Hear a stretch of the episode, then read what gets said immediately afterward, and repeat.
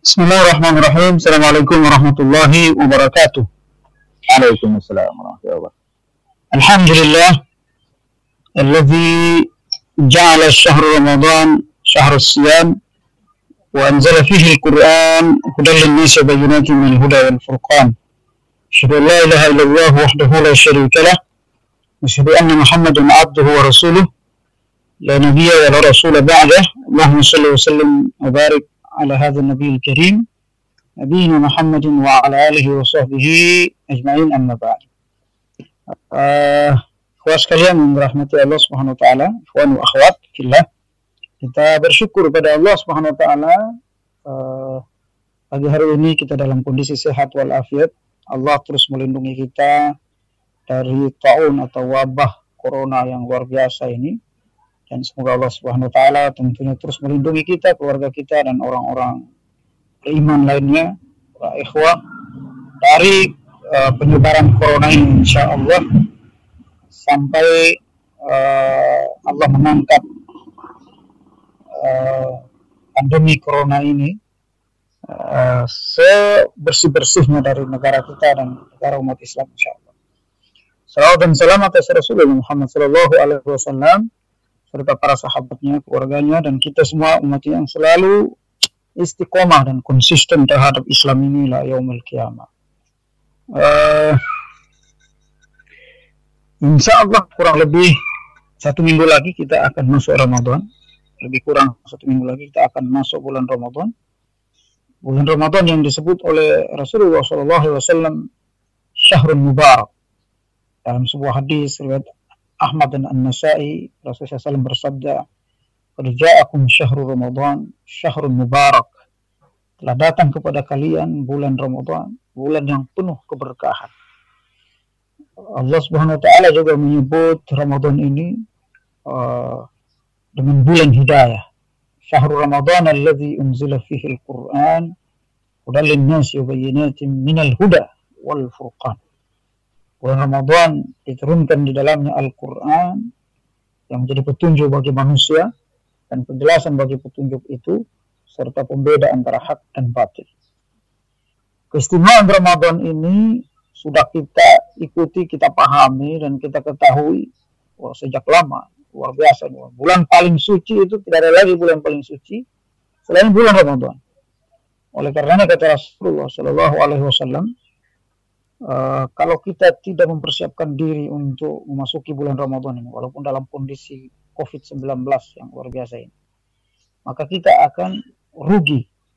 Kata Rasulullah SAW, alaikum siyamahu di dalamnya diwajibkan puasa yuftatahu fihi abwabul jannah di bulan Ramadan dibuka semua pintu-pintu surga wa yughlaqu fihi abwabul jahim ditutup semua pintu-pintu neraka jahanam artinya azab dan murka Allah itu ditutup di bulan ini wa tughallu fihi syayatin setan dibelenggu ya godaan setan tidak sehebat uh, godaan setan di bulan yang lain kita dipelihara oleh Allah dari godaan setan di bulan ini Fihi lailatun khair min alfi syahr. Di dalamnya ada bulan lebih baik daripada seribu bulan. Man hurima khairaha faqad. Siapa yang tidak bisa mengambil kebaikan-kebaikan, manfaat-manfaat, keberkahan dan hidayah di bulan Ramadan ini kata Rasul, maka dia tidak akan diberikan di bulan lainnya. Uh, subhanallah. Jadi patron dan standar kita memperbaiki diri, mendapat hidayah, dapat keberkahan, perubahan hidup itu di bulan Ramadan. Oleh karenanya perlu mempersiapkan diri memasuki bulan Ramadan. Uh, kita sudah terbiasa mempersiapkan diri memasuki bulan Ramadan ini minimal tiga hal yang kita persiapkan. Yang pertama, persiapan yang disebut dengan al-i'dad al-fikri, persiapan pikiran, persiapan ilmu tentang Ramadan. Jadi sebelum masuk Ramadan, semua informasi, semua pengetahuan, semua uh, ilmu tentang Ramadan mestinya kita sudah paham. Ya. Sehingga kita secara pemikiran, secara fikro itu siap menghadapi Ramadan. Secara uh, apa namanya? kesiapan akal, kesiapan pikiran, kesiapan logika kita itu sudah siap menerima Ramadan. Tidak ada ragu lagi terhadap keutamaan Ramadan. Tidak ada lagi hukum Ramadan yang tidak kita ketahui. Itu sudah selesai.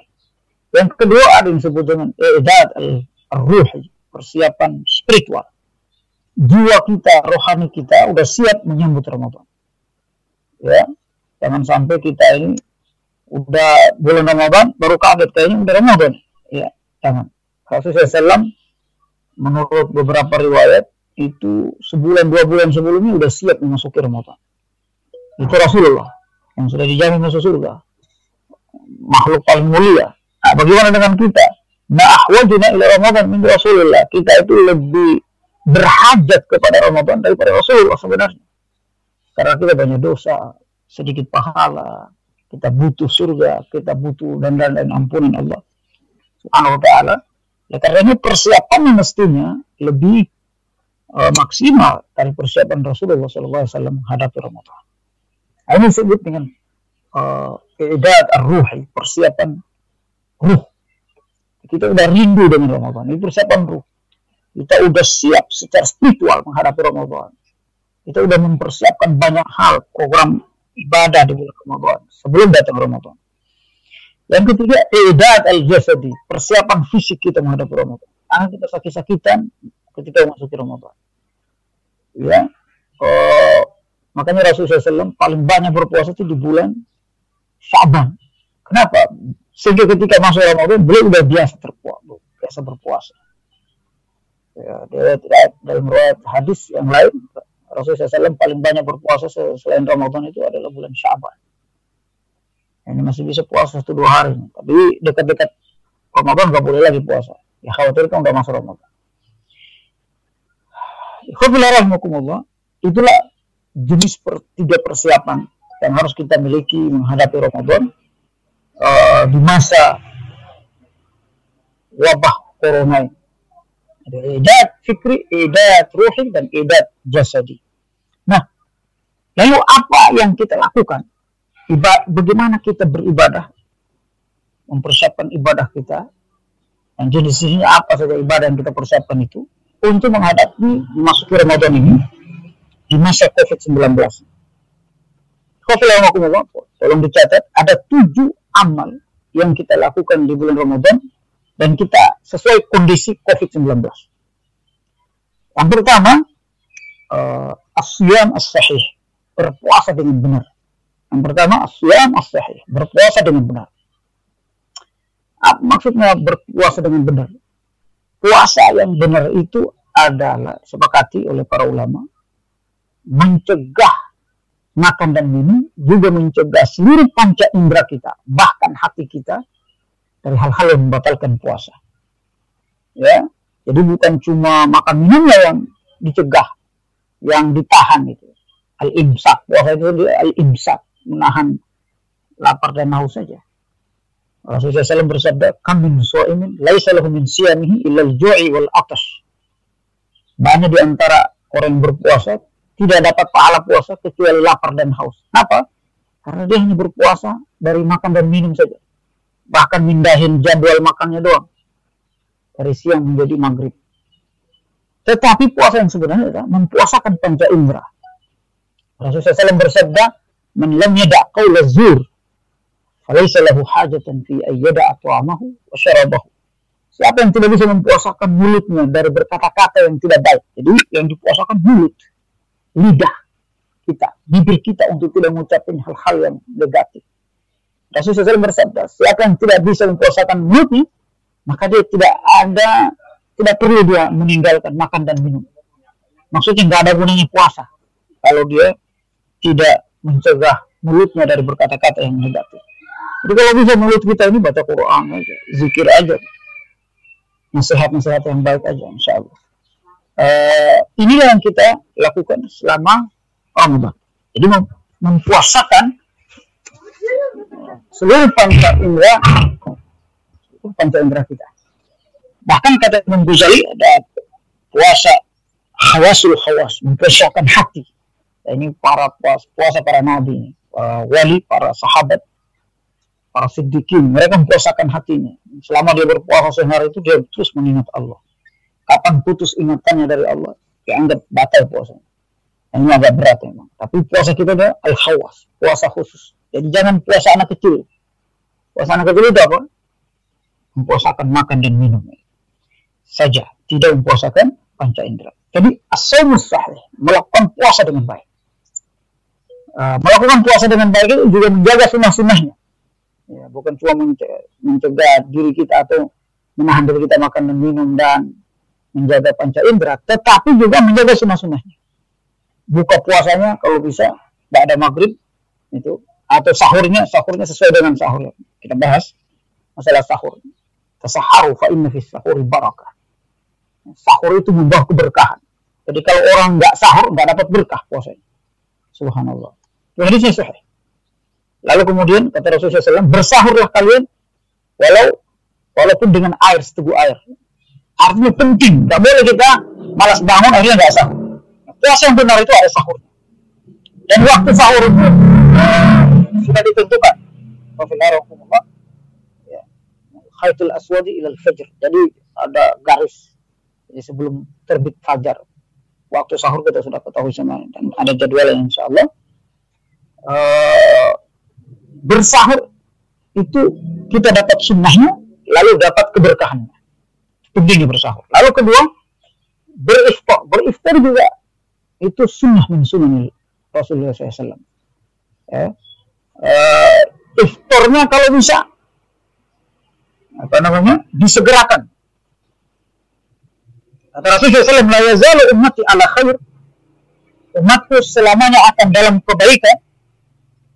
Uh, ketika mereka melambatkan sahur serta mempercepat buka puasa. Jadi melambatkan sahur sahurnya dilambatkan. Jadi jangan sahur jam 3, tapi sahurnya uh, misalnya 15 menit sebelum azan atau setengah jam sebelum azan sudah bagus. Ajilus sahur, ajilus sahur uh, mengakhirkan sahur tapi mempercepat iftar. Jadi ketika azan langsung iftar. Jangan ditunda-tunda. Nah, sunnahnya itu seperti itu. Ini yang disebut dengan as-sawmus sahih. Kalau kita berpuasa sahih seperti ini, Rasulullah SAW menjanjikan dalam hadis riwayat Bukhari Muslim yang semua kita hafal man shoma ramadhana imanan wa ihtisaban ghufira lahu ma taqaddama min siapa yang berpuasa dengan keimanan dan penuh perhitungan akan pahala dari Allah Subhanahu wa taala. Benar dan ikhlas itu istilahnya. Maka semua dosa-dosanya akan diampuni.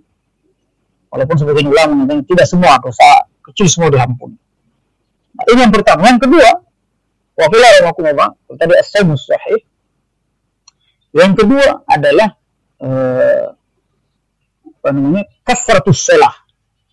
Kasratus salah, memperbanyak atau takfirus salah, memperbanyak salat. Ya. Memperbanyak ibadah salat. Ustaz, memang ada banyak salat. Oh, banyak salat ada sholat tarawih, ada sholat witir, ada sholat tahajud, ada sholat duha, ada sholat qabliyah, ba'diyah, dan seterusnya. Jadi bukan yang wajib saja kita lakukan selama Ramadan, tapi semua sunnah-sunnah itu, sholat sunnah itu kita lakukan. Kenapa? Karena Rasulullah SAW bersabda dalam sebuah hadis sahih, sholat fardu di bulan Ramadan pahalanya seperti eh, sholat sunnah di bulan Ramadan pahalanya seperti sholat fardu di bulan lain. Sholat sunnah di bulan Ramadan sama dengan seperti 70 kali sholat di bulan yang lain. Jadi pahalanya luar biasa memang di dilipat gandakan oleh Allah Subhanahu wa taala. Oleh karenanya eh, jangan sholat sedikit saja di bulan Ramadan, tapi sholat yang banyak. Nah, Ustaz gimana nih dalam kondisi corona kita nggak bisa berjamaah di masjid?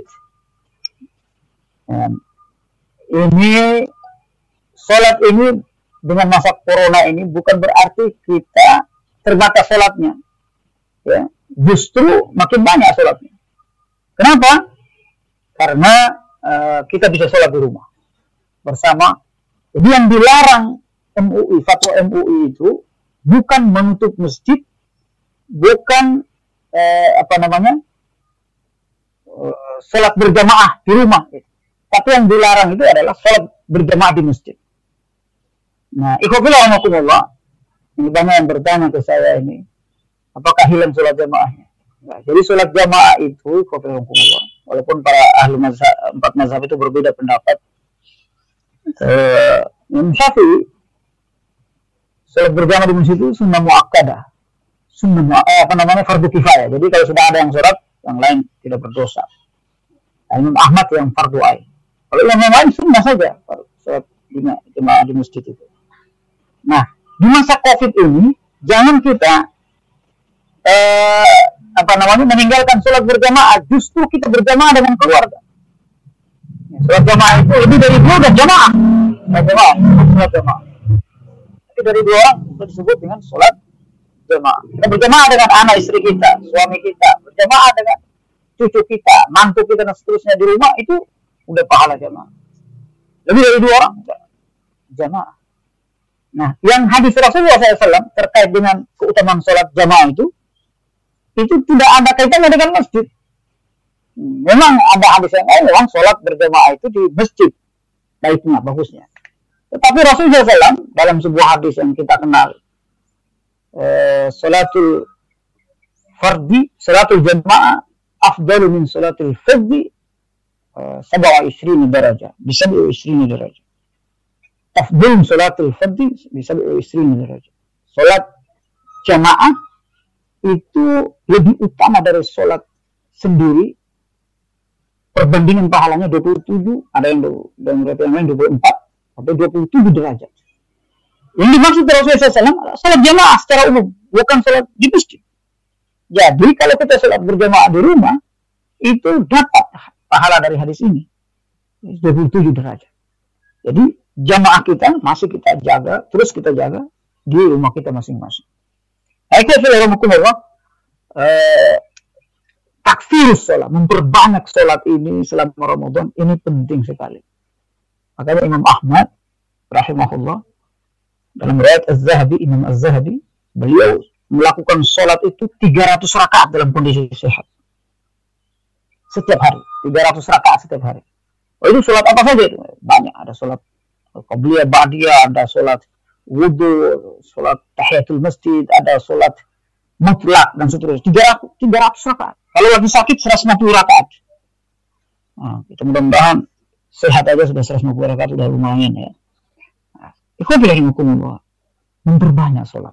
Karena memang sholat ini adalah inti dari semua ibadah. Kalau ibadah kita bagus, maka karakter kita akan bagus, hidup kita juga akan bagus, dan seterusnya. Makanya Imam Hasan al-Banna mengatakan kalau mau istiqomah menjadi al-ah as-sadiq, jadi uh, ikhwa yang sejati. Uh, ikhwa sejati itu cara apa? Jaga empat hal. Yang pertama, as-salah. Ya. Salat ini dijaga. Yang kedua, at-tilawah. Baca Quran ini dijaga. Yang ketiga, uh, al-basatah. Hidup sederhana baru yang ke keempat adalah uh, al-akhlak. Ini yang kedua yang harus kita lakukan, ibadah yang kita lakukan di bulan Ramadan di masa Covid ini. Yang ketiga harus kita lakukan adalah uh, tilawatul Quran. Tilawatul Quran. Memperbanyak membaca Al-Quran di bulan Ramadan. Kenapa? Karena Al-Quran diturunkan di bulan Ramadan. Jadi afdalu ayam kiraatul Quran di Ramadan. Hari-hari afdal, yang paling afdal membaca Al-Quran di bulan Ramadan. Kenapa? Karena fihi unjilan Al-Quran. Di dalamnya, di dalam diturunkan Al-Quran. Inna anzalnahu fi laylatin mubarakah. Sesungguhnya kami menurunkan Al-Quran kata Allah di malam-malam keberkahan. Malam keberkahan itu maksudnya malam Ramadan. Di surat Al-Qadr. Kita sudah hafal semuanya. Inna anzalnahu fi Lailatul Qadr. Sungguh kami telah menurunkan Al-Quran di malam Lailatul Qadr. Jadi kalau kita baca Al-Quran di bulan Ramadan itu beda. Suasananya juga beda pengaruhnya dalam hati jiwa kita juga beda. Keberkahannya juga beda. Hidayahnya juga beda. Makanya dalam satu ayat tentang bulan Ramadan itu disebutkan dua kali hidayah. Dan itu semua terkait dengan Quran syahr Ramadan alladhi unzila fihi al-Qur'an hudan linnas. Hidayah. Hidayah bagi manusia. Lalu kemudian udah linnas wa bayyinat penjelas minal huda dari hidayah itu sendiri. Ya, dua kali disebut hidayah dalam sebuah ayat Ramadan dan itu terkait Al-Quran. Jadi kalau kita memastikan diri membaca Al-Quran dengan baik di bulan Ramadan, maka bisa dipastikan hidayah itu akan bertambah dalam kehidupan kita.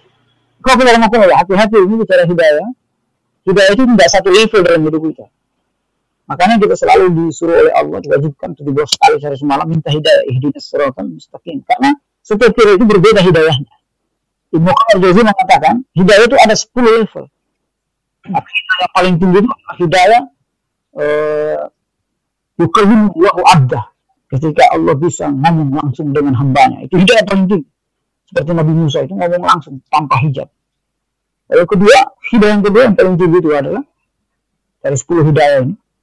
Hidayah anzala anzalallahu subhanahu wa ta'ala al-wahyu li ibadihi. Ya, ketika Allah menunjukkan menurunkan al-wahyu kepada hambanya. Dan ini para nabi. Juga para kita. Kenapa? Kita ini diturunkan wahyu. Kita membaca Al-Quran itu adalah bersentuhan langsung dengan wahyu. Jadi hidayah yang paling tinggi itu nomor dua setelah ngomong langsung dengan Allah itu.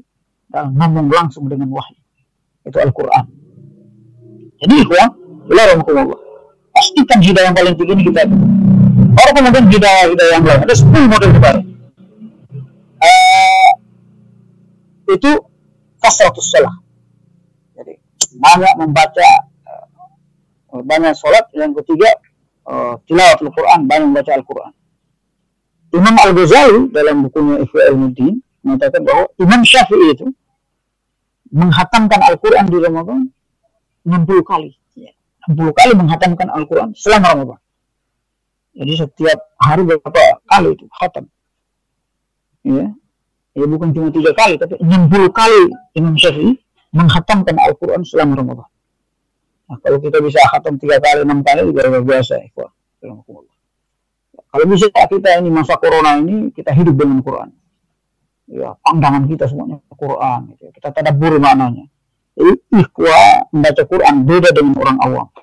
Orang orang awam baca Quran yang penting khatam aja, yang penting sudah selesai baca. Tapi kalau kita maat tadabbur, baca Quran kita itu harus dengan tadabbur. Kalau ya tadabburun al-Quran, amala qulubin aqfaluha. Mereka tidak baca Quran dengan tadabbur, apakah ada penutup dan ini. Jadi bacaan Quran dengan tadabbur itu bisa merubah jiwa, merubah karakter, merubah sikap, merubah hati kita menjadi lebih baik. Jadi baca Quran itu harus lewat tadabur. Nah, yang keempat yang perlu kita siapkan di Ramadan di masa COVID-19 ini adalah banyak berdoa. Banyak berdoa dan berzikir. Kenapa? Doa di bulan Ramadan itu berbeda di bulan yang lain. Makbul doa kita. Para ahli tafsir mengatakan ayat tentang doa makbul itu itu berada di antara diapit oleh dua ayat Ramadan. Yaitu uh, ayat 190 7 dan 199 itu. Eh, 187 189. 188 itu adalah eh, ayat tentang doa makbul. Jadi ketika setelah Allah menjelaskan syahr Ramadan unzila fihil Quran, langsung Allah katakan eh, siapa yang berdoa kepadaku? Iza eh, apa namanya? Iza sa'alaka wa idza sa'alaka ibadi anni fa inni qarib. Kalau mereka bertanya kepada aku Muhammad tentang aku, katakan aku dekat dengan mereka. Ujibu da'wat da'i idza Aku akan mengabulkan doa orang berdoa kepada aku. Kata para ahli tafsir, ini diapit oleh dua ayat puasa. Nah, ayat setelahnya apa? Uhilla lakum lailatas siyamir rafathu ila. Ini juga tentang Ramadan. Jadi tengah-tengahnya doa.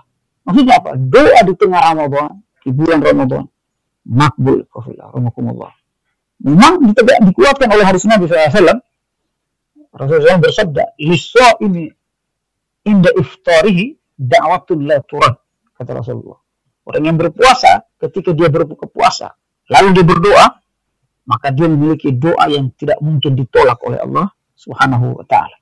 Jadi uh, Ramadan adalah tempat atau bulan yang paling makbul dalam eh, berdoa. Oleh karenanya, kalau kita kita ini salah satu kelemahan kita ini, kurang berdoa kita ini. Doa kita itu Rabbana atina fid dunya rabbi firli warzuqni rizqan kasih. Itu doa doa kita. Terus kita ngikut siapa coba? Rasulullah SAW doanya itu dikumpulkan oleh Imam Nawawi dalam kitab namanya Al-Azkar An-Nawawi. Itu memuat doa dan zikir Nabi SAW. Itu kurang lebih 600 halaman. Tebal. Doa Nabi. 600 halaman. Siapa yang belum punya bukunya silakan dilihat. Doa dan zikir Nabi siang, malam, pagi, sore itu 600 halaman. Satu jilid kitab kita ini doanya kalau ditulis pun nggak sampai dua halaman kali. Padahal kita ini lebih lebih butuh doa daripada Rasulullah. Lebih, harus banyak lebih banyak permintaannya dari Rasulullah. Nah, makanya saya bilang kita ngikut siapa kok doanya aja kurang. Bahkan kita berdoa angkat tangan aja kagak. Gitu. Ya. Assalamualaikum, assalamualaikum, warahmatullahi langsung lantas jalan.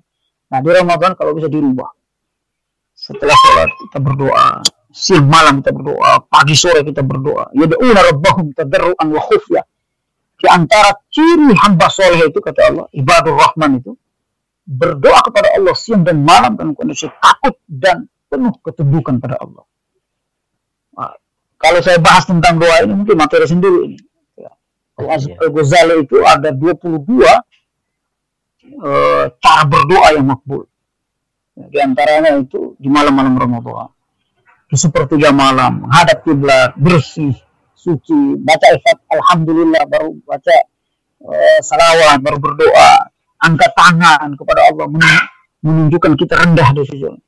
Jadi kalau nggak angkat tangan itu kita senang berdoa itu.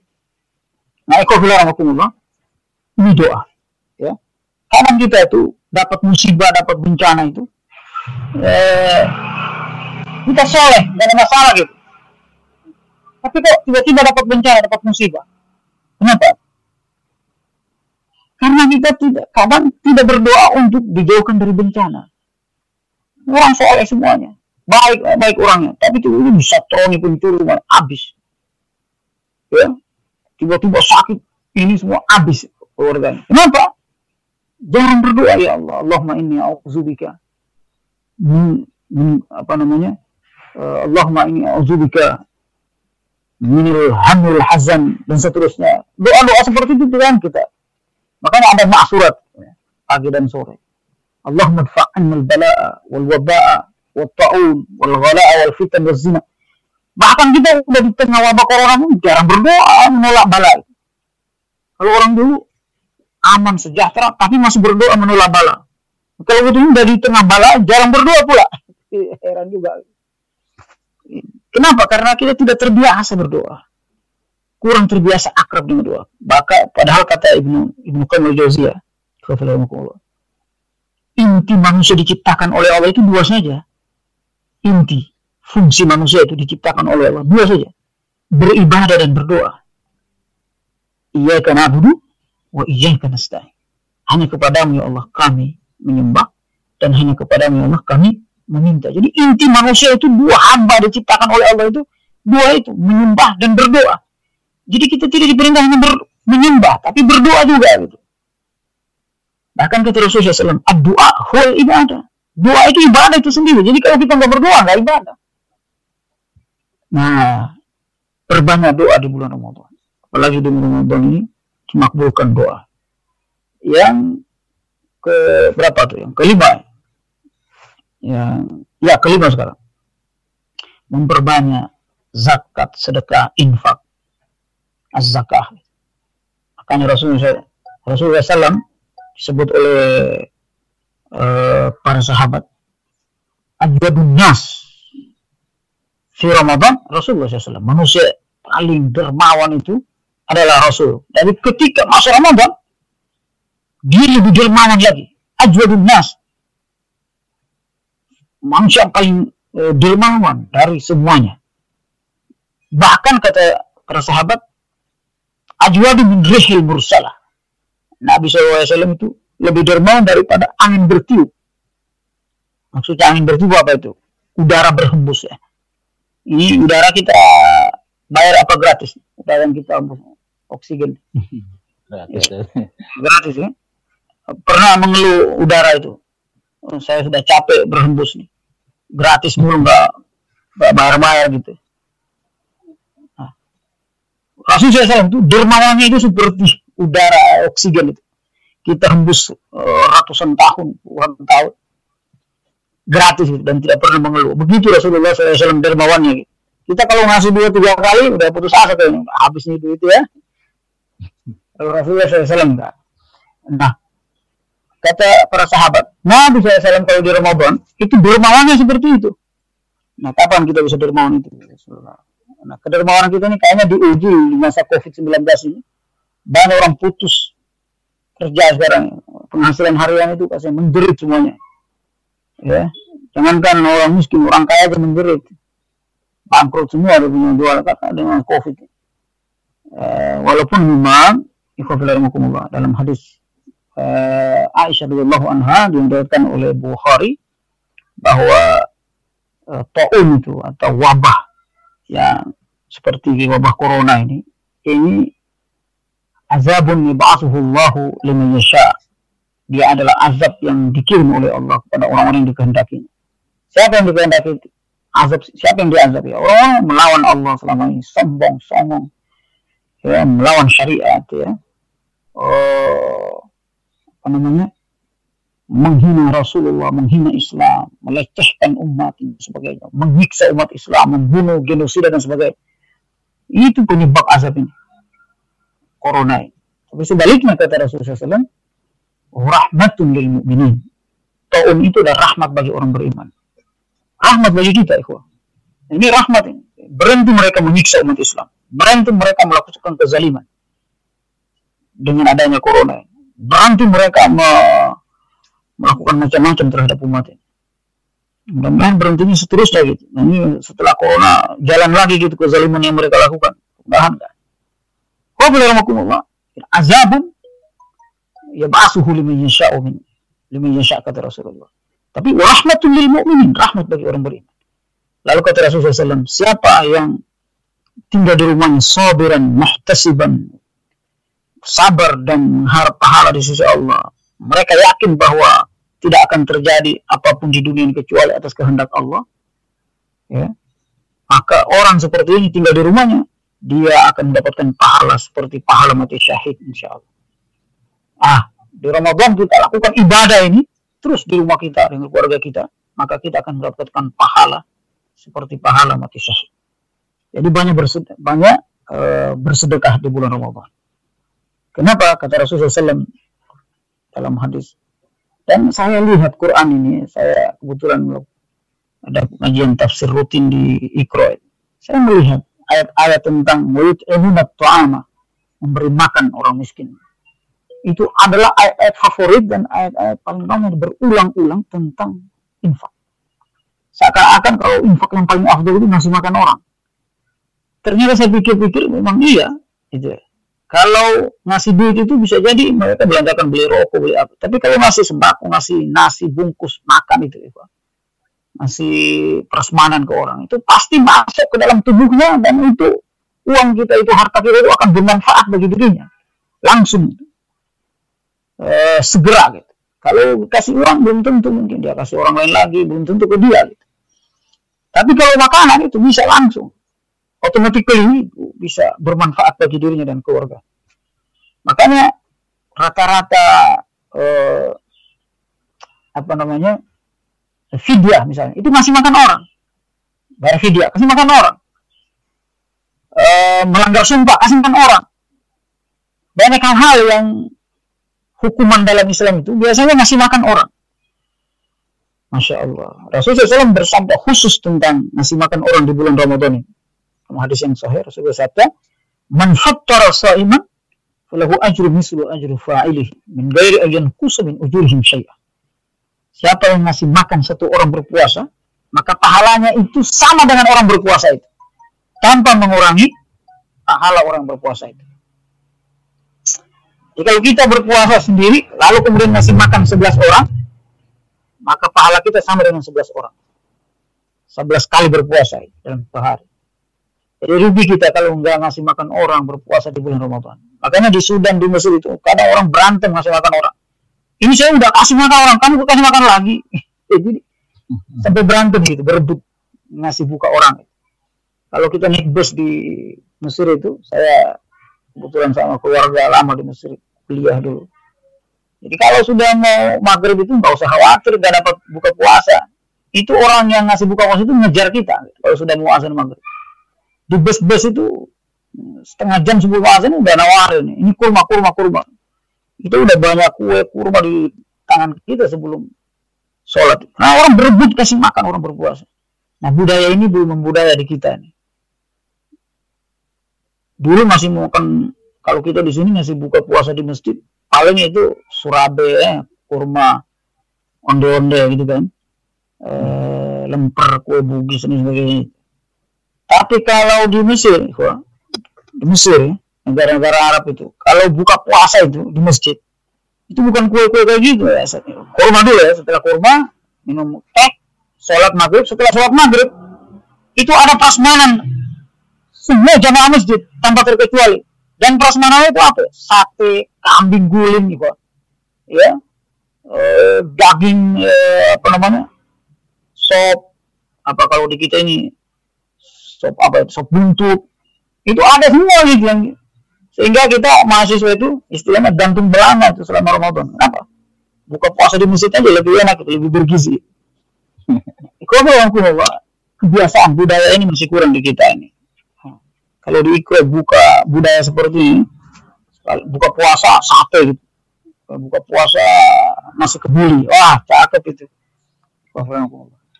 eh, kita budayakan kenapa ngasih makan orang berbuka puasa di bulan beda pahalanya beda keberkahannya harta kita itu nambah terus itu kalau kita kasih makan orang berbuka puasa Ah itu yang kelima. Wa yut'imuna tu'ama ala hubbihi miskinan wa yatima wa asira kata Allah.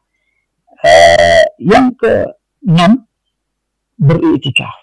Ah, ini itikaf ini penting. Tapi saat ini kita udah masa corona gimana dilarang ke masjid. Sebenarnya nggak dilarang ke masjid, yang dilarang itu sholat berjamaah. Kalau ke masjid kapan aja nggak masalah, nggak boleh menutup masjid. Jadi haram menutup masjid ya. Nggak ada fatwa MUI itu menutup masjid. Fatwa dunia juga nggak ada menutup masjid. Kenapa? Menutup masjid itu kezaliman yang sangat besar dan dosa besar. Allah berfirman, "Wa azlamu mimman mana masajid Allah yuzkara fiha ismuhu sa'a fi kharabiha." Ya, itu akhir ayat itu belum azabun azim, azab besar bagi orang menutup masjid dengan masjid. Kalau kamu jawab, jangan juga jangan ditutup masjid. Biarin aja. Yang dilarang itu sholat berjamaah dan sholat Jumat, bukan menutup masjid. Ini perlu diluruskan. Saya kebetulan di MUI.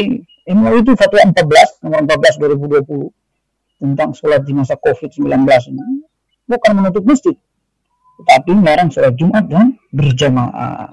Itu pun di daerah yang dipastikan kondisi COVID-19-nya itu penyebarannya tidak terkendali. Kalau daerah yang terkendali boleh melakukan sholat jamaah dan sholat Jumat. Kalau terkendali COVID. Itu bunyi fatwanya seperti itu. Nah, itu rahmatullah. Uh, iktikaf.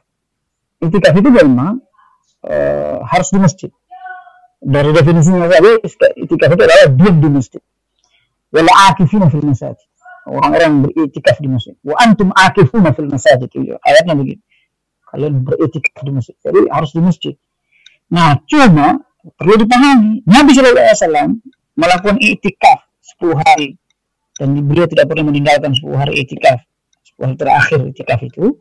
Dan rangka apa rupanya apa? Untuk menemui Lailatul Qadar di dalam masjid. Nah, menemui Lailatul Qadar dalam masjid. Jadi ketika Lailatul Qadar itu turun, beliau berada di tempat paling suci di bumi ini, itu masjid, lagi berzikir, lagi beribadah dan seterusnya. Karena pahala yang seribu bulan itu dapat pula walaupun tidak di masjid. Jadi uh, kita ini 10 hari terakhir kita gak apa berdiam di rumah kita, beribadah di rumah kita, Ketika turun Lailatul Qadar, kita dalam kondisi beribadah, baca Quran, tilawah, qiyam dan seterusnya, berzikir dan seterusnya, maka itu dihitung oleh Allah seribu bulan. Sampai seribu bulan. Satu malam. Walaupun kita tidak di masjid. Yang kita tidak dapat itu itikafnya doang. Itu. Yang tidak kita dapat itu itikafnya doang. Makanya itikaf itu tidak hanya di bulan Ramadan. Boleh untuk itikaf di di luar Ramadan. Eh, para ulama dahulu kalau masuk masjid itu niatnya udah sekalian itikaf. Sholat zuhur sampai nunggu asar.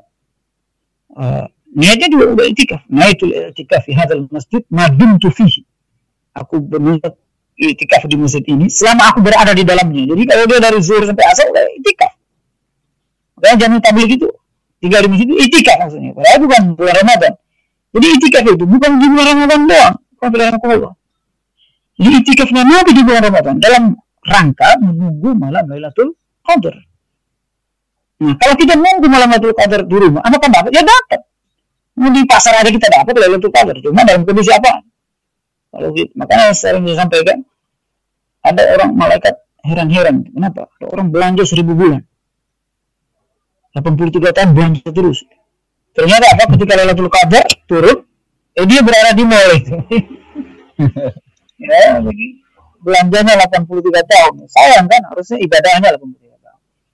Jadi kita tetap beritikaf dalam itikaf dalam makna beribadah di malam Lailatul Qadar di rumah kita masing-masing dengan keluarga kita sehingga ibadah kita malam-malam Lailatul Qadar itu seperti seribu bulan insya Allah.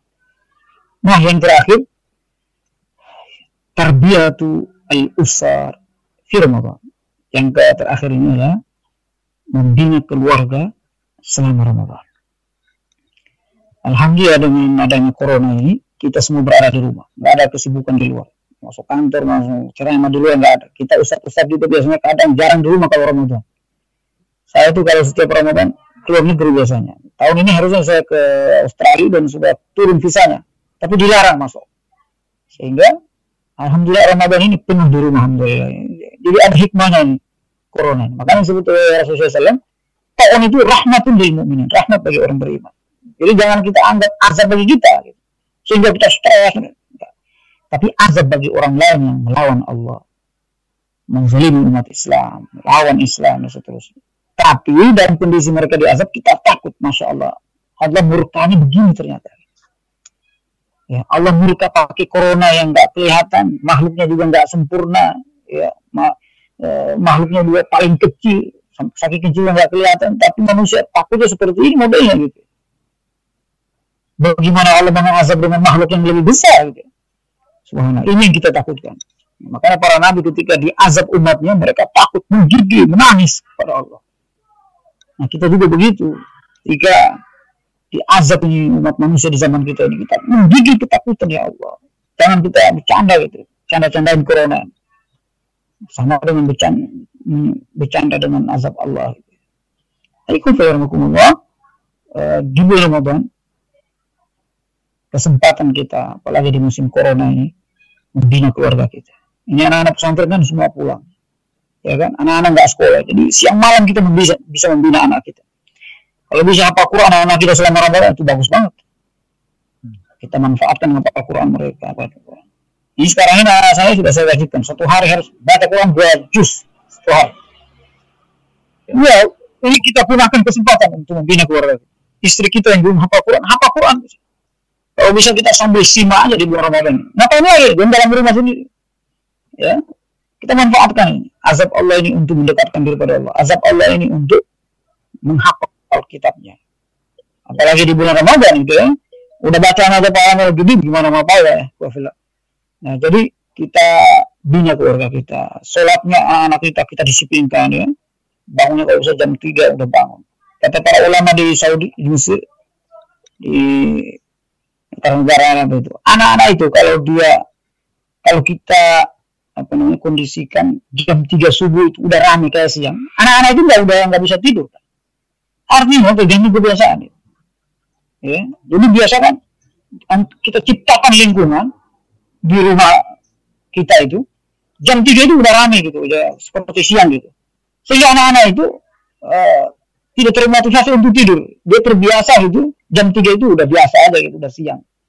Jam 3 siang jam 3 pagi. Ini dia tahajud tapi nggak ngantuk karena kita udah biasakan kondisikan. Lampu dinyalain semuanya gitu. Uh, dibuat rame gitu jam 3 itu. Sehingga seakan-akan dia udah kayak siang jam 3 dia terkondisikan. Sehingga jam 3 itu udah biasa. Nah Qafirumukumullah ini kita bina selama Ramadan tarbiyatul awlad tarbiyatul usar Ini Ramadan. Ini yang ketujuh nih. Ya, kita sebenarnya ada silaturahim gitu, tapi silaturahim sekarang kita harus lihat online seterusnya. Dan ini juga ada hikmahnya.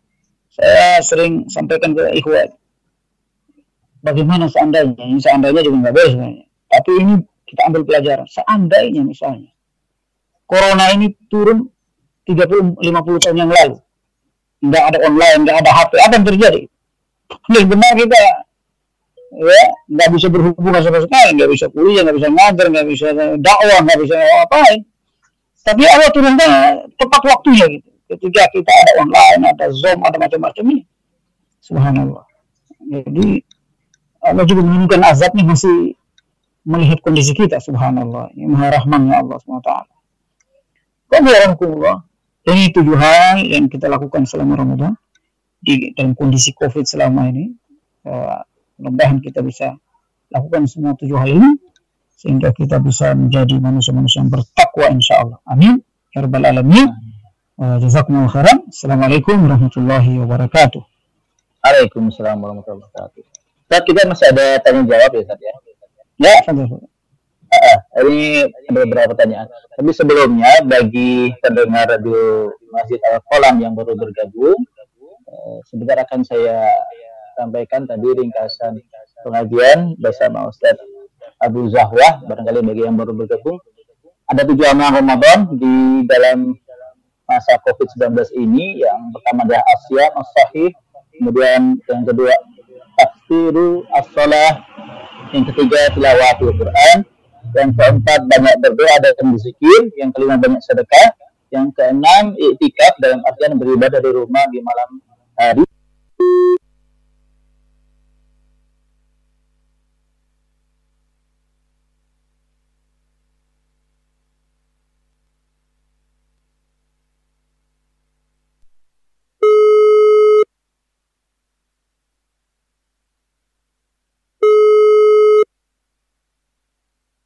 Halo. ya, ya. Ya, halo kan? Halo. Ya, baik. Yang pertama, Ustaz, bagaimana jika saya masih ada hutang puasa Ramadan? Nah, terus? Ini pertanyaannya, Ustaz. Uh, itu pertanyaannya, Ustaz. Seperti Jalan itu. ke pertanyaan. Kalau utang Ramadan semua ja- di dibayar dari sekarang gitu loh. Dibayar aja gitu ya tadi ya. Ya, mungkin masih penasaran. Ya. Dan uh, atau mau mencari rusuh kali Ustaz. Kalau Covid mungkin nggak harus nggak usah membayar gitu. Jadi masa Covid itu eh, justru kita banyak berpuasa bukan malah kita kecuali unsur tertentu misalnya eh, melahirkan, menyusui, eh, lalu orang tua yang sakit yang tidak bisa diharapkan kesembuhannya atau kita sakit dalam perjalanan dan seterusnya. Faidat min ayamin ukhur bisa diganti di bulan lain. Ganti di bulan lain. Hmm. Ada bayar fidyah yaitu orang tua yang tidak diharapkan kesembuhannya sakitnya. Di bulan lain juga nggak bisa puasa dia maka dia fidyah.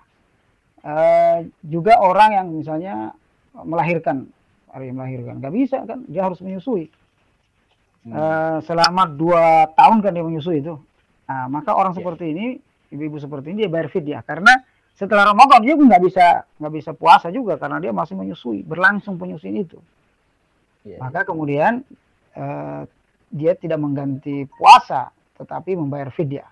Dia yang menyusui itu membayar fidyah itu fatwa Yusuf Kardawi seperti itu. Jadi ibu-ibu yang menyusui, melahirkan, lalu menyusui, itu dia biasanya bayar fidyah. Karena dia nggak punya kesempatan untuk puasa. Kalau dia puasa, kasihan anak-anaknya, mudarat bagi anaknya. Menyusui. Iya, iya. Karena kalau puasa itu kan air susu juga terganggu. Maka dia tetap bayar fidyah saja. Apa gimana? Memberi makan orang miskin. Jadi siapin aja sembakonya gitu, makanan, kasih makan orang, dapat pahala juga dan bisa membayar puasa. Wallahu a'lam. Oh, iya. Itu bisa dalam bentuk sembako Ustaz atau harus makanan siap makan? Eh, makanan siap makan kalau bisa. Kalau sembako Makanan itu tidak bisa ditaksir karena dia harus eh, 10 orang miskin. Ya. Jadi 10 orang miskin. Oh iya. eh jadi nggak bisa ditaksir kalau makanan itu kurang lebih eh, satu porsi itu 25.000 ribu lah ada hmm. buahnya sedikit, ada pokoknya yang sempurna lah. Masih makan. Ini masih ada pertanyaan lagi Ustaz? Silakan, silakan. Eh, bagaimana ya Ustadz bersyukur menyambut Ramadan dalam kondisi wabah seperti sekarang ini? Apakah sama seperti Ramadan umumnya? Eh, Ramadan masa COVID dengan Ramadan di luar eh, yang seperti biasa, nggak ada nggak ada nggak ada perbedaannya. Perbedaannya hanya kita nggak bisa ke masjid itu aja sebenarnya. Hmm. Eh, perbedaannya kita nggak bisa sholat tarawih di masjid, nggak bisa idul fitri, nggak bisa uh, mulai di, di masjid, nggak bisa itikaf di masjid. Itu aja perbedaannya. Selain itu sama aja. Zakat tetap keluar, dikeluarkan. Ya, puasa tetap jalan. Kecuali yang mengidap COVID, kena gitu. Nah, dia kena oh, harus, iya. Kalau dia kena kan harus dirawat, harus berobat.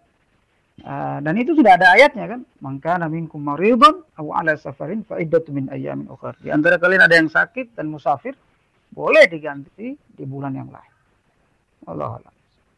Nah, kemudian ini ada pertanyaan, apakah ada dalam sirah kondisi Ramadan yang terkena wabah seperti ini dan apa hikmah dan fadilah? Uh, saya belum tahu apakah pernah terjadi taun di musim Ramadan. Uh, belum tahu sejarahnya. Allah Allah, saya belum baca. Uh, tapi biasanya dalam riwayat saya belum pernah baca itu uh, kemungkinan besar taun yang terjadi bukan di bulan Ramadan, di masa Rasul, di masa sahabat. Hmm. Allah Allah. Baik. Nah ini pertanyaan yang berikutnya itu ada dua pertanyaan yang mirip Ustaz. Yang pertama, tadi menutup masjid e, disampaikan Ustaz tidak boleh. Kemudian apakah iktikaf di masjid masih dianjurkan dan bagaimana jika kemudian ketika masih dibuka jamaah iktikaf itu membludak begitu. Yang kedua masih terkait dengan itu, Oh ya maaf Ustaz, kalau masjid tidak dikunci, kemudian ada orang-orang datang masuk masjid melaksanakan sholat berjamaah juga, apakah ini juga melanggar fatwa MUI? Nah, ini mohon dijelaskan Ustaz. Ya fatwa itu aslinya tidak menutup masjid. Berarti masjid tetap saja dibuka. Gak ada masalah masih dibuka. Orang aja toko-toko masih dibuka, pasar masih buka, tempat lain masih dibuka, ada kantor juga masih buka. Masa masjid kita tutup? Gak mungkin lah. Nah, terus kalau orang ke sana kalau dibuka orang ke sana, orang itu udah pada tahu. Fatwa dia udah tahu nggak boleh sholat berjamaah, gitu kan? Yang kedua, himbauan dari pemerintah juga nggak boleh rame-rame di masjid. Itu itu sendiri udah membuat masyarakat itu akan membatasi diri eh, atau tidak berjamaah di masjid. Tapi masjidnya tetap dibuka seperti contoh saya ini. Uh, saya ketua DKM Masjid Al Hidayah sini Mesti saya tetap buka azan lima waktu tetap. Yang sholat di situ, walaupun saya tetap buka masjid, yang sholat di situ cuma enam orang. Tadinya tiga empat soft, sekarang tiga enam orang, tujuh orang. Dan itu aman kalau cuma enam orang tujuh orang, aman.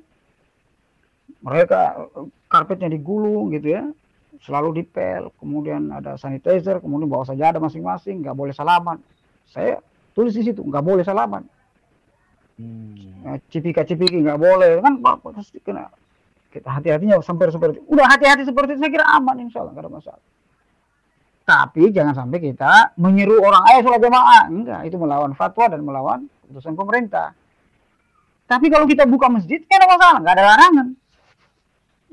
Buka masjid nggak ada larangan. Nggak ada fatwa menutup masjid, nggak ada. Gitu. Orang masjid haram, masjid Nabawi tetap buka gitu. Walaupun yang sholat di situ berapa orang saja, segelintir orang. Akhirnya jangan masjid ikro tutup. Enggak lah, tetap ada azan terus. Yang berani mau sholat jamaah sefador. Saya yakin yang dia antara mentaati eh, fatwa MUI dengan masjid tetap terbuka itu akan berimbang gitu loh. Yang masuk ke situ orang-orang yang e, menganggap aman. Sehingga yang datang juga akan sedikit. Pasti itu. Pasti yang menganggap paling setengah soft. Dijarang-jarangkan softnya. Nah, itu saya kira aman. Jadi e, karpet digulung ya. Masjid jangan pakai AC masjidnya. Ventilasinya dibuka aja gitu yang sholat di situ cuma 10 orang 15 orang itu aman saya kira nggak ada masalah jangan sampai masjid ditutup. Jangan sampai. Alhamdulillah kalau saya pendapat saya masjid jangan ditutup. Ayatnya jelas untuk menutup. Ya. Uzur saat ya uzurnya bukan uzur menutup masjid. Tapi uzurnya ada uzur untuk tidak sholat berjamaah. Allah. Baik, Ustaz. Ini ada lagi pertanyaan. Uh, dari Pak Juanda. Assalamualaikum Ustaz. Berapa tahun batas puasa yang masih bisa diganti? Misalnya hutang puasa di Ramadan tahun 2015. Kemudian apakah masih bisa diganti puasa tahun 2020?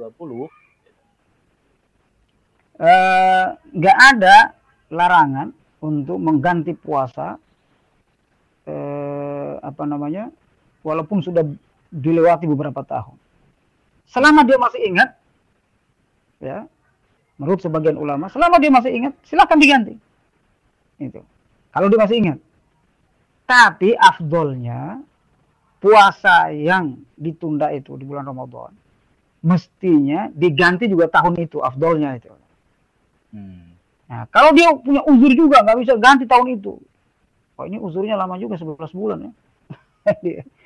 uzurnya Allah alam ya Allah yang tahu kenapa dia harus uzur gitu kan nah, akhirnya dia bayarnya tahun 2020 2015 selama dia masih masih ingat nggak ada masalah bayar aja. Daripada nggak bayar sama sekali dibayar aja puasanya. E, kalau dia harus bayar ganti dengan puasa puasa. Kalau dengan vidya ganti vidya. E, jadi nggak ada e, apa namanya kesepakatan ulama nggak boleh gitu. Setelah dilalui beberapa tahun uh, utangnya nggak boleh lagi dibayar nggak. Uh, berbeda juga pendapat para ulama. Silakan diganti selama dia masih ingat, seterusnya. Ya. Uh, tapi afdolnya, walaupun afdolnya itu adalah uh, mestinya dibayar tahun itu juga. Wafidiyatun ayamin ukhra. Jadi kewajibannya tidak gugur uh, karena sudah berganti tahun gitu. Enggak, enggak gugur. Ya tetap diutang. Allah maha mencatat semua. Ya, daripada enggak kehapus catatannya itu sama Allah, ya, ganti aja gitu. Serahkan sama Allah, diterima atau tidak, serahkan sama Allah Subhanahu wa taala. Ya. Baik, ya. Serahkan sama Allah. Nah, ini masih ada lagi, Ustaz. Ini ada yang bertanya. Uh, jadi selama wabah Covid ini kan sholat beliau bertanya sholat Jumat itu diganti jadi sholat zuhur atau sholat Jumat di rumah gitu. Dan kalau ya. itu sholat Jumat tetap ada khutbah atau tidak gitu kan. Ya ada sholat Jumat di rumah. Sholat Jumat itu yeah. harus di masjid. Yeah. Oleh karena dia Jumatnya diganti zuhur empat rakaat. Gitu ya. Yeah. Kalau di rumah mana ada khutbah di rumah ada khotibnya enggak lah. Jadi sholat zuhur diganti sholat zuhur di rumah. Jadi enggak ada Jumat. Yang ada adalah zuhur ada zuhur. Uh, zuhur itu menggugurkan kewajiban. Kemudian ini ada yang bertanya, mungkin ini panitia zakat ini ya bertanya. Ketika ya. membayar zakat, e, berjabat tangan apakah harus tetap dilakukan atau tidak? Jadi, itu pertanyaan. Berjabat tangan bukan syarat, tidak termasuk syarat membayar zakat. Zakat itu e, apa namanya akad atau transaksi zakat itu itu sesuai dengan uh, kondisi kita. Kalau kondisinya bisa cuma online, bisa akadnya bisa online. Uh, kalau kebiasaan kita nanti ke depan itu sudah online tuh zakat, online saja. Ala ada muhakkamah. Jadi akad itu seperti akad jual beli. Dulu orang kalau mau beli barang itu penjual pembeli itu ada akadnya. Saya beli barangnya, penjual bilang saya terima. Apakah seperti itu sekarang? Enggak kan, tinggal masukkan duit keluar barang, nggak ada orang ya, nggak ada. Iya, iya. Kenapa? Karena uh, yang seperti ini muamalah seperti ini disesuaikan dengan kondisi masyarakat. Jadi muamalah itu sangat mutagayyirat. Apa mutagayyirat? Sangat berubah gitu. Sangat uh, apa namanya? fleksibel, sangat fleksibel sesuai zaman. Jadi kalau zakatnya itu dalam kondisi sekarang, apalagi kondisi COVID seperti ini, enggak harus lama, transfer aja di rumah transfer dari rumah saya dengan niat saya mengeluarkan zakat saya tahun ini pencet HP-nya Bismillahirrahmanirrahim. Sudah sah. Sah kalaupun dia ah nggak enak nih biar nyaman kita bawa ke masjid. Bawa aja ke masjid nggak apa-apa nggak harus salaman. Ini zakat saya pak. Ini zakat saya pak. Tidak salah. Nggak harus salaman. Dan makanya saya bilang tadi zakat berjalan normal seperti biasa. Yang berubah transaksinya saja. Ya batasannya. Kalau tadinya bawa ke masjid dan seterusnya. Bahkan para ulama mengatakan kalau bisa, termasuk Yusuf Kardawi ya, menguatkan bahwa kalau bisa bayar zakat itu ke amilin yang sah yang diakui oleh pemerintah. Amil, badan amil yang diakui oleh pemerintah. Seperti PKPU, IZI, Rumah Zakat, Basnas, yang begitu itu. Kalau kita di sini Al-Ukhwa, itu kan diakui oleh pemerintah, itu ada izinnya, izin yayasan.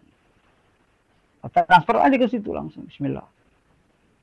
Oh, lebih enak, lebih nyaman dan seterusnya.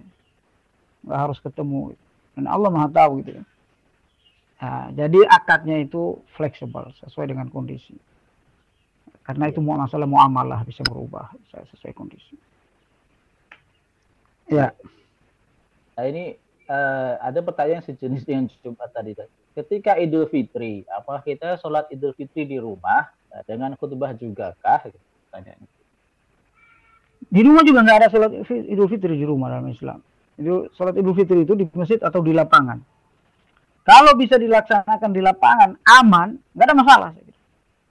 Misalnya lapangan luas itu, orang sholat jarak jaraknya luas berjauhan, aman khutbah, nggak ada masalah. Tapi di kita ini kalau di Pondok Gede ini susah dapat lapangan besar itu kan. eh, jadi sholat Idul Fitri itu kan sunnah. Sunnah muakkadah ya. Yang wajib aja sholat sholat wajib aja tadinya berjamaah kita bisa ganti di rumah apalagi yang sunnah. Sunnah sholat idul fitri uh, tidak melakukan sholat idul fitri tidak berdosa karena dia sunnah aja.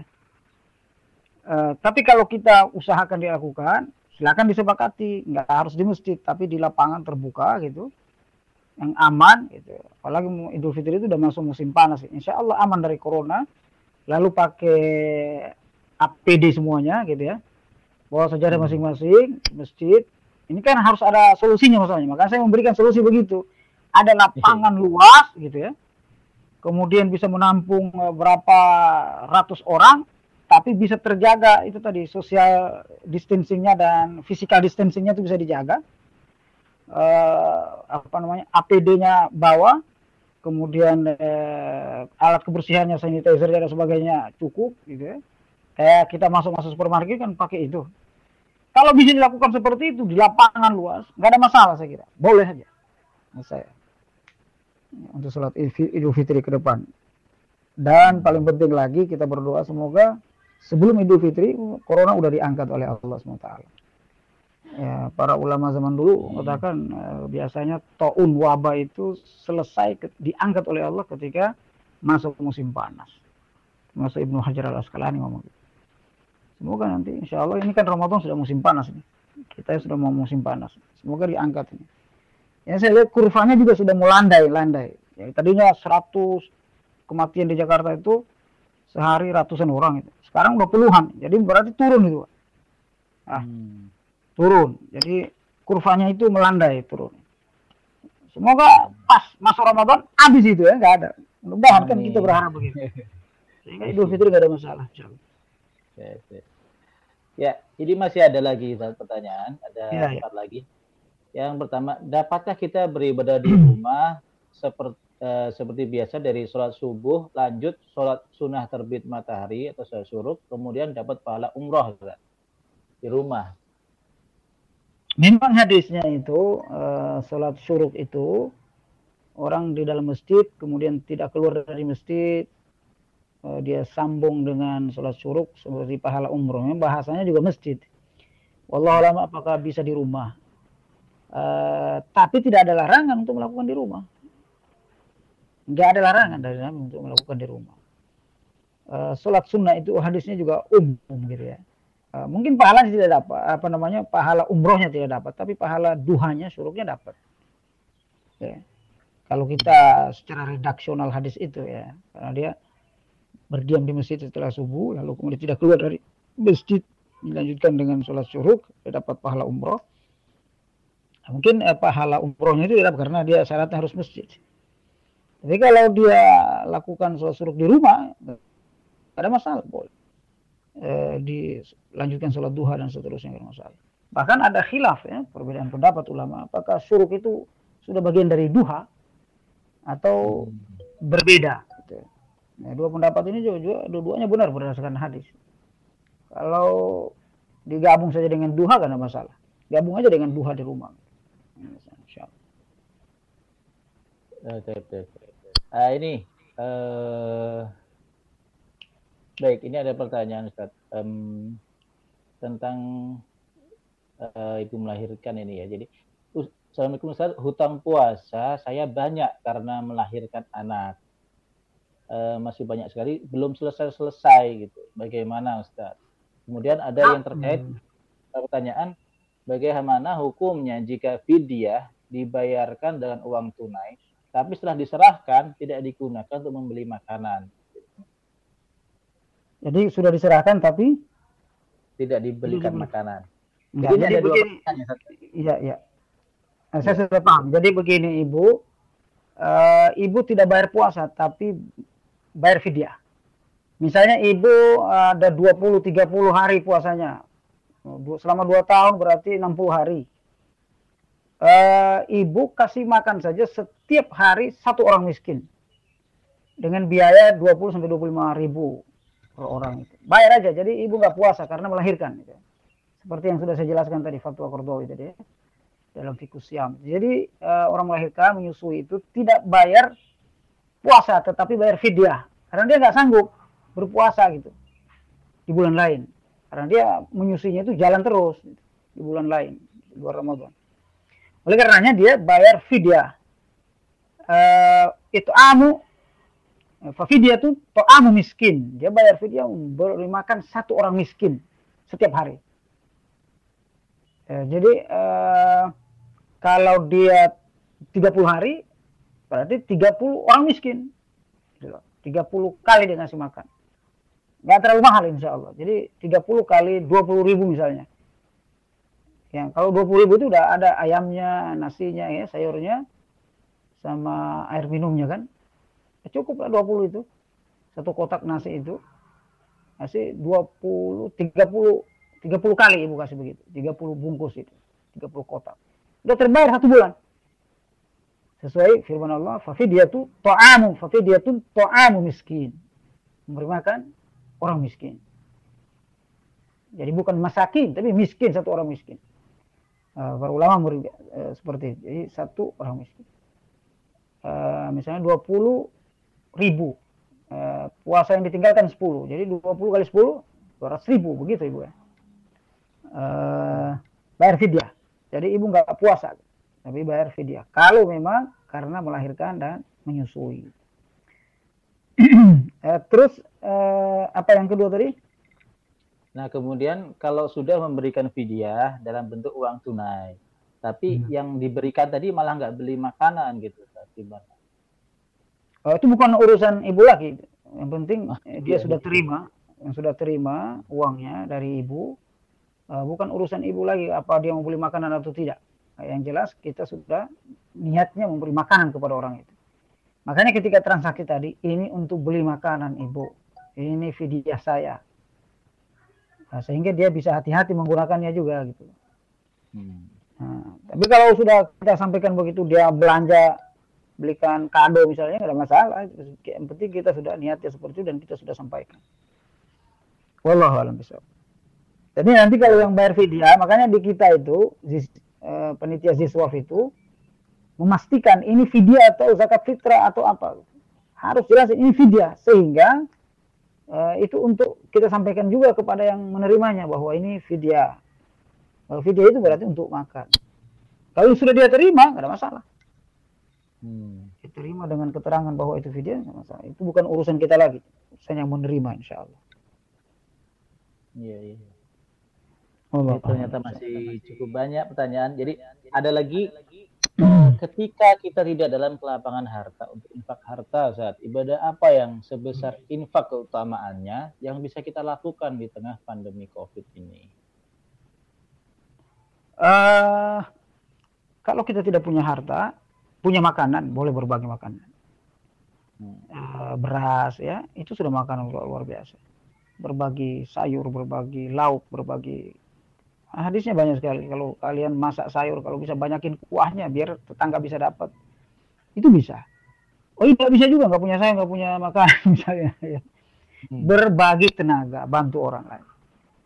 Ya, hmm. antum mau infak. Nanti anak, anak antarin deh. Jadi saya punya tenaga, berinfak tenaga untuk ngantarin. Ini masalah untuk berinfak tenaga.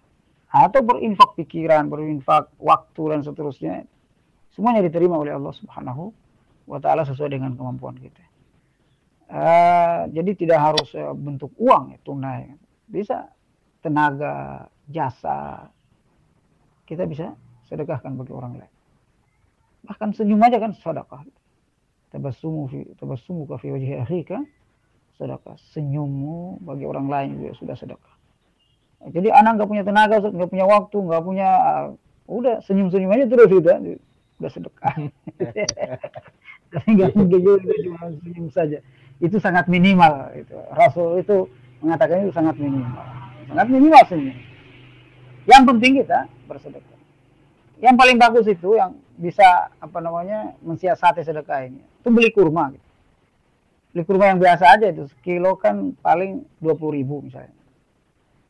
Antum bagi satu-satu biji aja itu udah pahalanya walau bisikit tamra kata Rasulullah SAW walaupun setengah kurma itu sudah menja apa namanya menjaga kita dari siksa api neraka gitu. Sedekah setengahnya aja. Ya, nggak mungkin ngasih setengah kurma kan? Uh, kasih satu biji gitu. Wah, kalau satu liter satu kilo dua puluh ribu itu bisa dapat seratus biji kan? Bisa dapat seratus orang itu kurma aja. Jadi nggak harus uang gitu ya. Antum beli kurma satu kilo. Ya kurma biasa itu ya. Jangan kurma yang ada tangkainya itu yang uh, apa itu namanya yang agak mahal. Pak, nggak harus itu lah. Tunis ya. Biasa aja yang eh, lima belas ribu kilo itu sudah lumayan untuk bagi. Bungkus pakai plastik. Da, ke, dan nasinya itu bagusnya ketika berbuka pasti orang makan. Hmm. ya walaupun sederhana pasti orang makan jangan waktu udah orang kenyang baru dikasih. Pasti dia simpan di kantongnya atau di mana gitu. Tapi ketika dia berbuka kasih itu ah itu afdol bang. Ya udah infak tenaga kita jalan nyari orang berbuka puasa. Lumayan bungkus dua biji satu plastik kecil itu. Kalau kita sangat sederhana hidup kita gitu ya. Bungkus plastik kecil yang lima belas ribu per kilo itu. Bungkus dua biji tiga biji kasih orang itu bisa berinfak insya Allah setiap hari Allah alam bisa bisa disiasati, bisa disiasati ada tinggal dua pertanyaan lagi Ustaz uh, ya. dan saya akan tidak akan menerima pertanyaan lagi supaya nanti waktunya tidak lebih. Ya. Yang pertama mana yang lebih utama tilawah apa zikir Ustaz? Tadi kan disampaikan tujuh tadi ada tilawah dan ada zikir dan dia bertanya mana yang lebih utama di antara antara tilawah dan zikir? Intinya tilawah dan zikir itu mengingat Allah SWT. Antum tilawah itu dalam rangka juga ngobrol dengan Allah sehingga antum ingat Allah Zikir itu juga dari asal kata zakar, mengingat Allah. Dua-duanya sebenarnya fungsinya untuk mengingat Allah, nyambung hati kita dengan Allah Subhanahu wa taala. Nah, terus e, secara hukum apa yang afdal? Memang membaca Al-Qur'an itu adalah perintah Allah Subhanahu wa taala. Bahkan e, sebagian ulama mengatakan wajib baca Quran. Maka kita utamakan baca Quran. Kita utamakan baca Quran. Kalau memang waktu kita terbatas antara baca Quran dan zikir, kita utamakan baca Quran. Nah, zikir juga tidak uh, lebih kecil pahalanya, besar pahalanya. Perintahnya juga dalam Al-Quran luar biasa. Wazkurullah zikran kasira. Wazkuruhu kama hadakum dan seterusnya. Zikir itu luar biasa bang. Walaupun para ulama menafsirkan kata zikir itu dua macam ya. Zikir mengingat Allah dengan yang lain termasuk uh, apa namanya ikut majelis taklim itu juga disebut majelis zikir juga gitu karena mengingat Allah. Itu arti luas sekali. Ada zikir yang menyebut mengucapkan melafazkan banyak lafaz-lafaz zikir tertentu. Itu juga zikir juga namanya. Nah, kalau yang itu maksud zikir itu yang melafazkan uh, lafaz-lafaz zikir tertentu mana yang afdol dengan Quran maka dua-duanya afdol tapi kalau waktunya terbatas ya utamakan Quran dulu baru kemudian zikir ya atau sesuaikan kondisi ini kalau saya baca Quran nih uh, kurang apa namanya saya uh, kurang apa kurang masuk ke dalam hati saya. Saya lebih masuk kalau zikir. Zikir. Hmm. Ya. Seperti itu. Sesuai kondisi kita masing-masing. Karena zikir itu bukan hanya untuk menggugurkan kewajiban atau menggugurkan sunnah. Ikhwan. Zikir itu intinya adalah bagaimana kita hati kita itu nyambung dengan Allah, jiwa kita itu nyambung dengan Allah. Kalau antum dengan Quran itu lebih nyambung dengan Allah daripada zikir, terusin aja Quran. Karena Quran itu bagian dari zikir itu sendiri. Makanya ada namanya eh, zikir Quran. Kalau di pesantren-pesantren zikir Quran. Maksudnya apa? Dia pagi baca Quran, sore baca Quran. Zikir Quran namanya. Uh, jadi Quran itu bisa untuk berzikir karena di dalamnya juga ada doa di dalamnya ayat-ayat yang kita baca itu juga ada tasbih dan seterusnya Quran itu zikir itu sendiri nah kalau bisa dua-duanya lebih afdol alhamdulillah Allah alam bisa ah, baik ini pertanyaan terakhir di pagi hari ini dan ini masih terkait dengan masjid yang tadi jadi ada penanyanya menyampaikan ada masjid tidak ditutup dan tidak mengajak orang berjamaah. Yeah. Tapi saat Jumat mengadakan Jumatan. Kemudian yang datang jadi banyak. Nah, ini gimana saat itu? Pertanyaan sedikit. yang eh, salah bukan masjidnya. Kalau kita pertanyaannya siapa yang salah? Siapa yang melanggar? Yang melanggar jamaah bukan pengurus masjid. Karena pengurus masjid tidak memanggil orang berjamaah. Hanya tidak menutup masjid. Karena fatwa tidak menutup masjid. Jadi yang eh, salah jamaahnya. Yang kedua, kalau bisa, kalau apa namanya, eh, kita itu mengikuti fatwa saja. Ikuti fatwa dan eh, keputusan pemerintah itu lebih aman. Tidak sholat Jumat. Jadi kalau hmm. bisa masjid juga menetapkan tidak menerima sholat Jumat. Buk, masjid tetap dibuka, tapi tidak menerima sholat Jumat dan berjamaah dalam skala besar. Saya kira lebih aman begitu gitu Nah, kalau orang mau datang ke masjid mau sholat sunnah ada tiga lima orang enam orang nggak ada masalah gitu dengan menjaga memakai APD tadi dan seterusnya ada masalah tapi kalau sudah sholat Jumat panggil orang dijadwalkan seterusnya itu melanggar fatwa dan melanggar keputusan pemerintah itu karena itu berbahaya karena akan banyak orang yang datang ya terkendali nanti. Ya. Bukan berarti kita harus menutup masjid. Ya. Gak ada kaitannya dengan itu. Kita buka masjid 24 jam, kita buka azan tetap. Yang berani silakan datang. Tapi ketika sudah dalam kondisi membludak, nah itu baru harus diantisipasi oleh masjid. Gak boleh, kita nggak ada Jumat itu. Harus di harus masjid harus menjelaskan seperti itu. Seperti masjid saya ini nggak ada Jumat. Orang nggak nggak ada azan Jumat. Nggak ada azan zuhur saja ya. Kan di sini azannya dua kali nggak ada azan jumat. Nggak ada khotib kita khotib kita batalin semua. Tapi orang mau sholat zuhur silakan. Dan ternyata sholat zuhurnya paling enam tujuh orang delapan orang. Udah paham semuanya. Apa yang jelas jangan ditutup masjid berbahaya gitu ya hmm. siapa mau berdoa di sana berzikir di sana seterusnya orang-orang tertentu silakan Allah alam bisa. Jadi jangan secara resmi diadakan Jumat, ada. Karena bertentangan dengan fatwa uh, himbauan para himbauan pemerintah gitu. Jadi kalau orang mau datang berjamaah sini silakan, masjid terbuka. Tapi tidak ada himbauan berjamaah dan himbauan untuk berjumat. Itu beda itu. Jadi membuka masjid dengan menghimbau orang berjamaah dan Jumat itu beda. Dia tetap buka. Masalah. Baik, baik, Ustaz. Ya. Baik, uh, sepertinya kita sudah di ujung, ujung uh, kajian kita pada pagi hari ini. Kami mohon kesediaan Ustaz menyampaikan kalimat penutup dan doa ya Ustaz ya. Untuk ya. kita semua. Eh, kita simpulkan bahwa Ramadan adalah bulan yang kita tunggu-tunggu.